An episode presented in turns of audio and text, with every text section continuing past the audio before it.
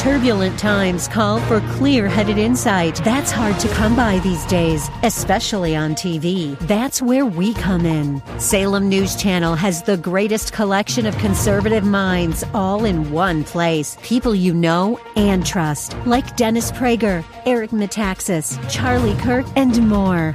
Unfiltered, unapologetic truth.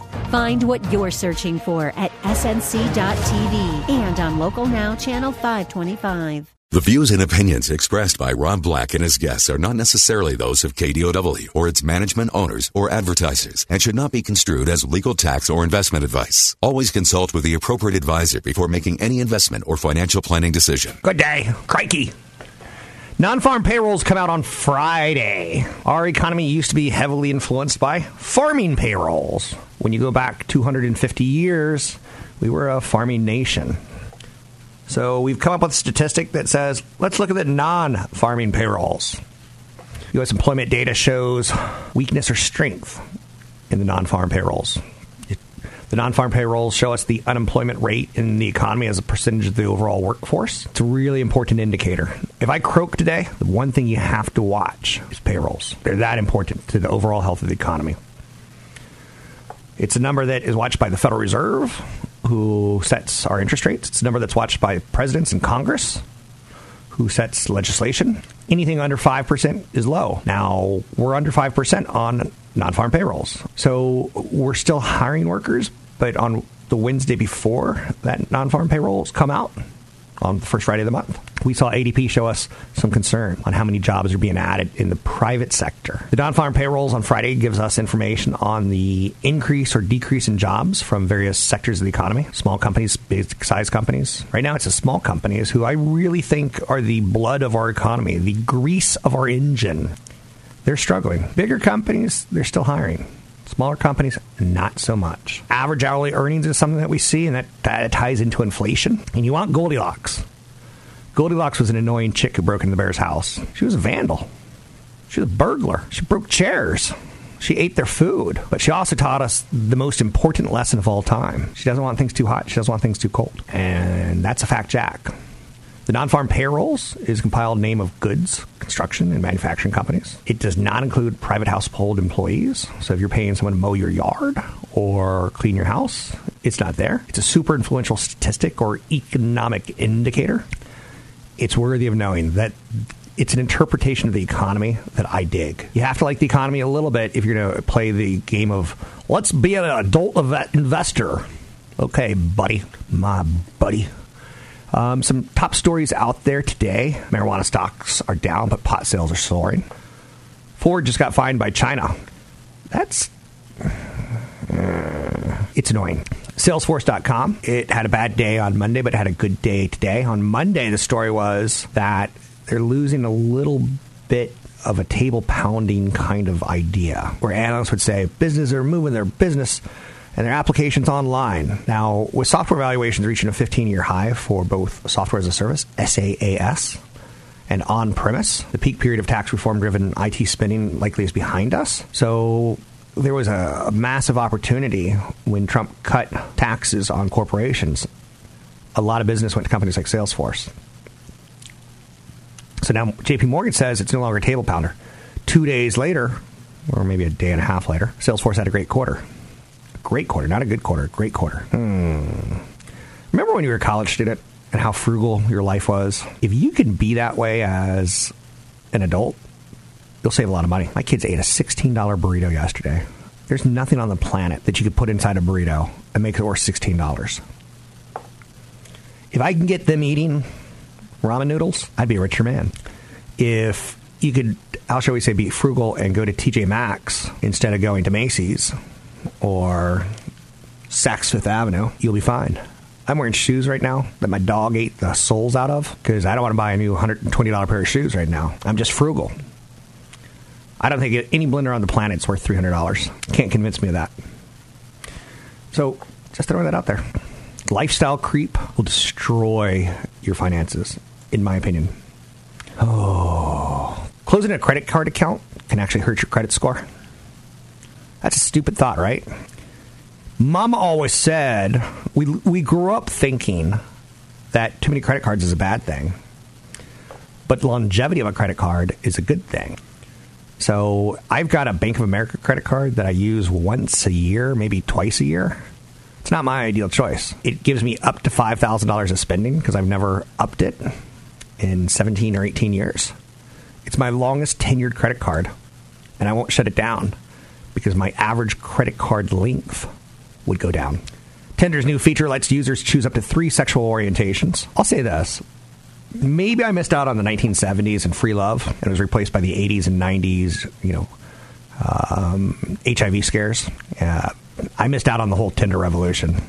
But now I'm kind of glad that I did, because you can label yourself as queer, asexual, or demisexual. And for the record, I have no clue what demisexual is. That's kind of odd to me, right? I couldn't even guess it. Now, here's how I work. I'm not going to take the time to figure out what it means. Like, I don't have enough space in my brain for that. I think you only have so much space in your brain. Google is appealing the $1.7 billion EU antitrust fine over illegal advertising practices. Okay. Tariffs would cripple Mexico's ability to deal with migration, so says some former U.S. ambassadors. We got a lot of sticky things going on right now. I think it's because it's 15, 16 months before the election.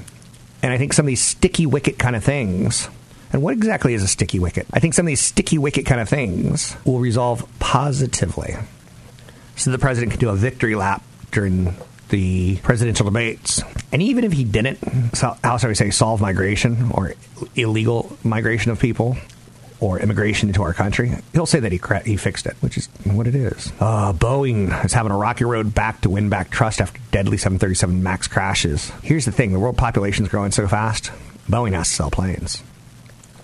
Countries have to take Boeing planes whether they want them or not. At some point, that's going to be a very, very good buy. And if you have 5, 10, 15, 20 years, I think it's a good buy today. But it could become a better buy. We don't know how the headlines are going to play out. You can find me online at roblackshow.com. It's roblackshow.com. You can find some great downloadables at newfocusfinancial.com. That's newfocusfinancial.com. Want to meet with a CFP? Send in a request at newfocusfinancial.com. Want the podcast with music? Find the link to the other version of the podcast by going to Rob Black's Twitter. His handle is at Rob Black Show. Listen to Rob Black and Your Money weekday mornings 7 to 9 on AM 1220 KDOW. I'm Rob Black. Me and my boys will listen to Imagine Dragons. We'll watch documentaries on them. I can't get my kids to watch baseball. Can't do it. Who's the most famous songwriting team in history? Is it Lennon McCartney? Is it Baccarat and David? Is it George and Irwa Gershwin? Or is it Jack Norworth and Albert Von Tilzer? They did Happy Birthday and the Star Spangled Banner. Take Me Out to the Ballpark is sung in every Major League Baseball game during the 7th inning. I know, right? Talking about the polo grounds and stuff like that just doesn't interest my boys. They don't really give a much hoot about baseball, and it's starting to show up in the numbers. Baseball, the official culprit last year was weather. People said weather was causing a slide in attendance. Not this year's. That's not the problem. Commissioner Rob Manfred said it's increased competition for the entertainment dollar. I think it's because millennials just don't care, and Generation Z just doesn't care. But season ticket sales are declining. The Players Union says fans simply won't come out to watch bad teams that aren't trying hard enough to get better. When you take a look at the Yankees in Boston, the Dodgers in Chicago, the biggest cities in the country, they've got the biggest TV contracts, and they get the best players. So why would we want to watch a Miami Marlins or Tampa Bay Rays or Minnesota Twins game? Every now and then they can spark fascination with a big run, but it's not good. Attendance at Major League ballparks peaked at an average 32,785 in 2007. Now, that was at the tail end of the steroid era. It's pretty interesting to look at. The Giants sold out every game in San Francisco for nearly 7 years running before the streak was broken last July, or the 2 Julys before, because they're a shell of the team that they were. I work at a TV station, Kron 4, San Francisco, and we've got box seats because I think you're supposed, every major media outlet does box seats. They can entertain clients and stuff like that. A couple of years ago, there would be raffles like once a month for those tickets. Now, they're basically, if anyone wants them, they're on my desk. Come grab them. If I'm going to take you to a Giants game, let me know. Beautiful night in Pittsburgh last week. 13,000 fans. That's not good. Some teams like Minnesota are selling $5 tickets just to get people in the seats, and they're saying, yeah, your product is so bad, we don't even want the $5 seat. Then there's parking. I think baseball's losing its true fans. They're aging out. And how a game plays out over 9 innings. There's a guy at the radio station, Russ. He loves baseball. He loves all the 9 innings of it. It's frustrating for me to watch a game that features very little strategy. Lots of time with pitching changes. You know, if I were an alcoholic, and I'm not, but if I were, I'd probably like baseball because I go, another inning change, go grab me a beer from the fridge. I remember being younger watching Rickey Henderson. And I could tell you, like, every player of the 1977 New York Yankees, because at that point in my life, I was fascinated with baseball. I was a young kid, and I learned how to read by reading box scores. My brother David, best brother ever, he said, you got to pick a team. And I did. And oddly enough, it was the Yankees, because I was down to the Yankees, and he liked Cincinnati Reds. And I'd sneak into his room well after the time I was supposed to be in bed, and we listened to shortwave radio of Cincinnati Reds games. So I could name you all the Reds from 76, 77, 78, and all the Yankees. Startling, because it was emotionally a very happy time for me. I was safe in his room, and he taught me how to read. And you'd stolen bases were an art form, and now it's just like they barely happen. And the hit and run, radio does a great job of sports because it creates theater of the mind. So, but attendance is down, and I don't know what they do. The day and age of like the Phillies with Bryce Harper, they're packing it in because he's a guy who. He's shaped like a monster. He's got the bone structures of a monster and the musculature of a monster. If you were to find out, like, he were eating, like, goats, live goats in his backyard, you'd be like, I thought that was something that was happening, because he's kind of freakish. But I think the trend is, would I invest in a baseball team right now? I would not. They still have Amazon and Google and Facebook who are trying to get eyeballs there for long periods of time so they can tell their advertisers the average eyeballs were here for 37 minutes or 42 minutes or $1.15. But those options, in my opinion, are going to be replaced with other sports. So, and again, would I invest in baseball? No, because the trend is not good. So what would I invest in? And that's where you start coming into aha moments. If Rob is saying the trends on baseball are down, I should look for trends that are up to invest in. When we go from 10 states to 20 states or 20 states to 25 states or 25 to 30, legalizing marijuana, that's a trend. When you have baby boomers who are 65 years old and the numbers are growing faster and faster into retirement, that's a trend. When millennials have the most amount of stupid money, also known as discretionary, and they do stupid things with it, you invest in that because that's where the money's going. You go where the money's going. You go where the trend is, the statistics. One of the best things you could ever do if you want to become a good investor is pick up a lot of knowledge on the census. You can learn what cities to invest in, of housing. You can learn, the demographics of America, and obviously more pharmaceuticals and more healthcare as we age. You can learn about the demographics of the discretionary money with the millennials. The census.gov, it doesn't make any sense. Very, very powerful resource for research. I'm Rob Black, talking all things financial. Find me online at roblackshow.com. Catch Rob Black and Rob Black and Your Money live on the Bay Area airwaves, weekday mornings from 7 to 9 on AM 1220 KDOW and streaming live on the KDOW radio app or KDOW.biz. I'm Rob Black, talking all things financial, money, investing, and more. Oh, there was a Charles Schwab survey that was a little upsetting on some levels. Talked about how millennials and Generation Z are spending more than they can really afford because they want to keep up with their friends on social media. That's not good. That's when you're a dad and you say, let's move to the mountains, kids. And now you're saying, that's not good. And I agree. You shouldn't move to the mountains, but you don't really want your kids saying, Dad, I need a new iPad. How old are you? 6? I didn't have an iPad. I never had an iPad. But, prevailing sentiment is that, they want to spend big on urges. So it's kind of fascinating. A lot of the younger people that I know really do have some great experiences. They go to Thailand. They go to raves. They go to New York. They live large while they can. And they want that flexibility in their workforce as well, which is pretty interesting to me. So they want more time off. I told you that I give speeches, and one of the speeches that I gave was shockingly eye-opening for me. That I was talking to the HR group before I gave the speech, and they go, we've got all these great benefits, but legally we're not allowed to talk to our employees about them, but we could have outside people like you come in and talk to them. And I was like, whoa, look at some of these benefits. There's a cash fund. There's a cash match in 401k. All good stuff. But then they're like, they want sushi like they get at Apple and Google. I'm like, spoiled brats want sushi? I'll take the 6% free cash, or the 9% is actually what it worked out to. And long story short, they want the sushi, right? Just throwing it out there. Right. A lot of cannabis legalization steps have been made recently, and Wall Street is paying attention to it. So there's a lot more talk about some of the marijuana stocks, and we're starting to talk more and more regularly about CBD oil, the non-intoxicating cannabis ingredient that Congress decriminalized in December. And companies like CV Sciences, ticker symbol CVSI, joined more than 100 witnesses in urging the agency to mark a path for vendors to sell CBD foods and over-the-counter products without running afoul of FDA rules. There's some really weird ones like Cresco Labs. When you have 5 letters in your ticker symbol, it worries me, but adding recreational volumes to existing sales of medical cannabis, you can see that it's a pretty big market. The passing of adult use retail sales in Illinois could serve as a catalyst for other states.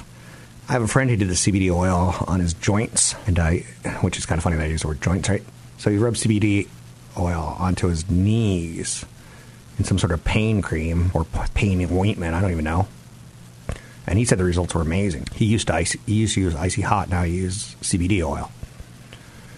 A lot of companies like Coca-Cola are looking at, you know, making sleepy time soda or trying to figure out all the ways around it. No, that's out there. There's a business that never seems to go away.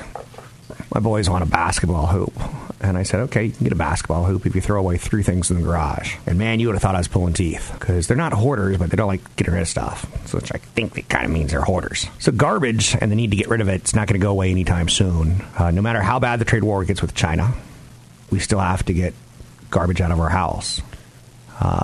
Think about fast food restaurants. How much exposure does McDonald's really have to China? That's a question. But waste management, ticker symbol WM, it's up 25% this year. The Dow Jones Industrial Average is up 6%. Now, waste management has delivered each year in the last 5 years 23% average return. That's better than the Dow Jones Industrial Average, 11%. You've seen waste management trucks. You've seen the facilities. There was a point in time where we used to go recycle our cans and our bottles, and now they're just like, hey, we'll do the recycling for you, and we'll charge you for picking it up. And we'll make the money on the recycling. There's another trash company called Republic Services. Their year-to-date and 5-year average annual returns, their 5-year average annual is 22% each year for the last 5 years. Not too shabby. They're up 18% for the year. So one man's trash is another man's treasure. Should you put it in your portfolio? I don't know.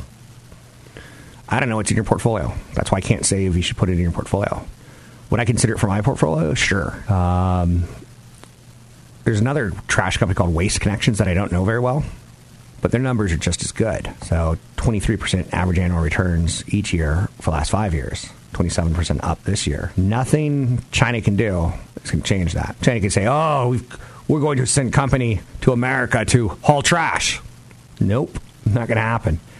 And me and the producer, Zach, get together and say, hey, well, let's start a new business and let's haul people's trash. It's not that easy, because you have to get city contracts and municipal contracts and state contracts. And let's just put it this way. No one wants a dump built in their city.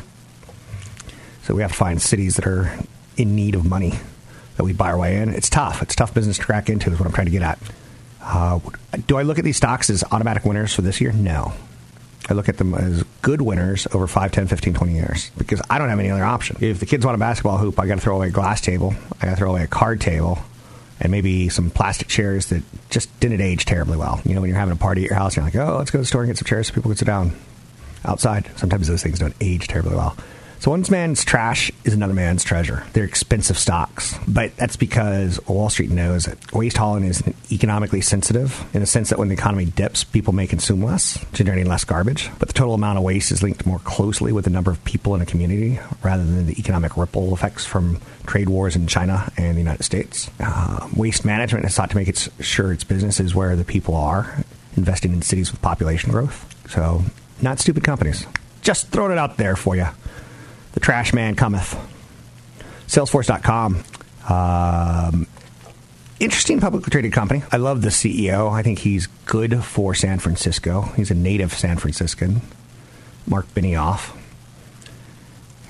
More businesses are moving business applications online to save money.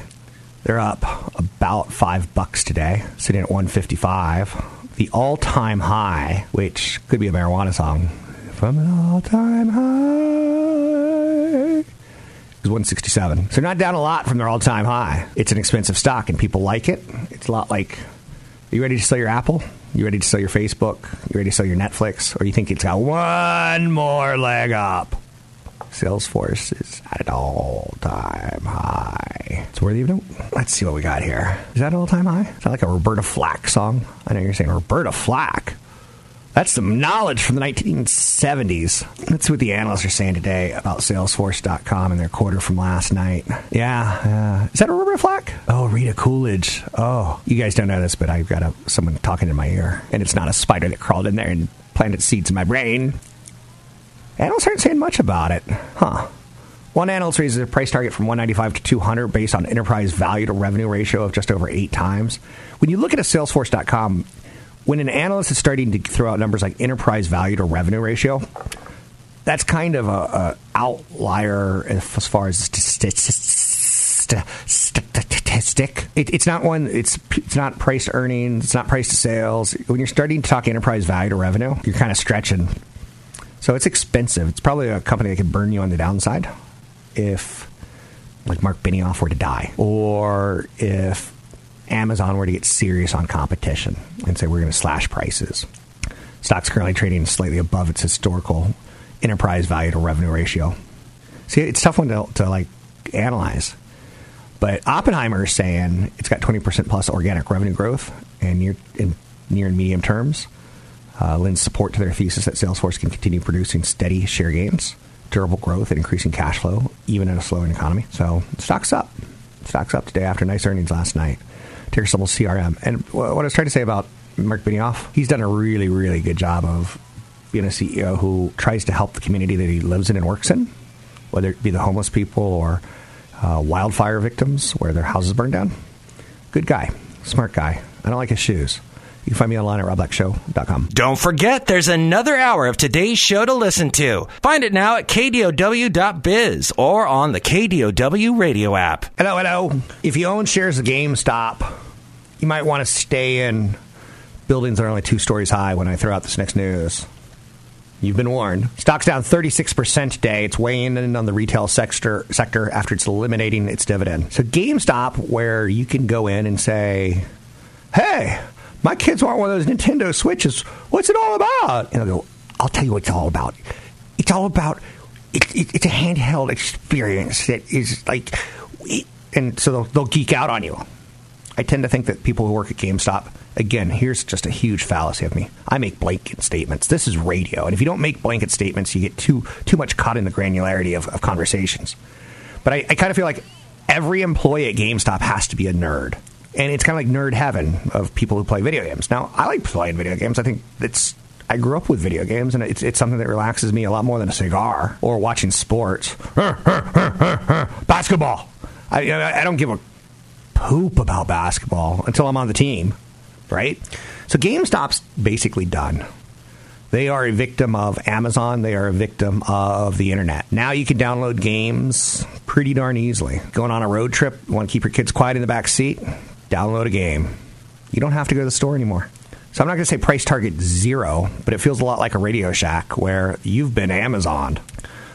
Google and Facebook are rolling back over after yesterday's bounce as antitrust concerns linger. That's going to be a story this summer.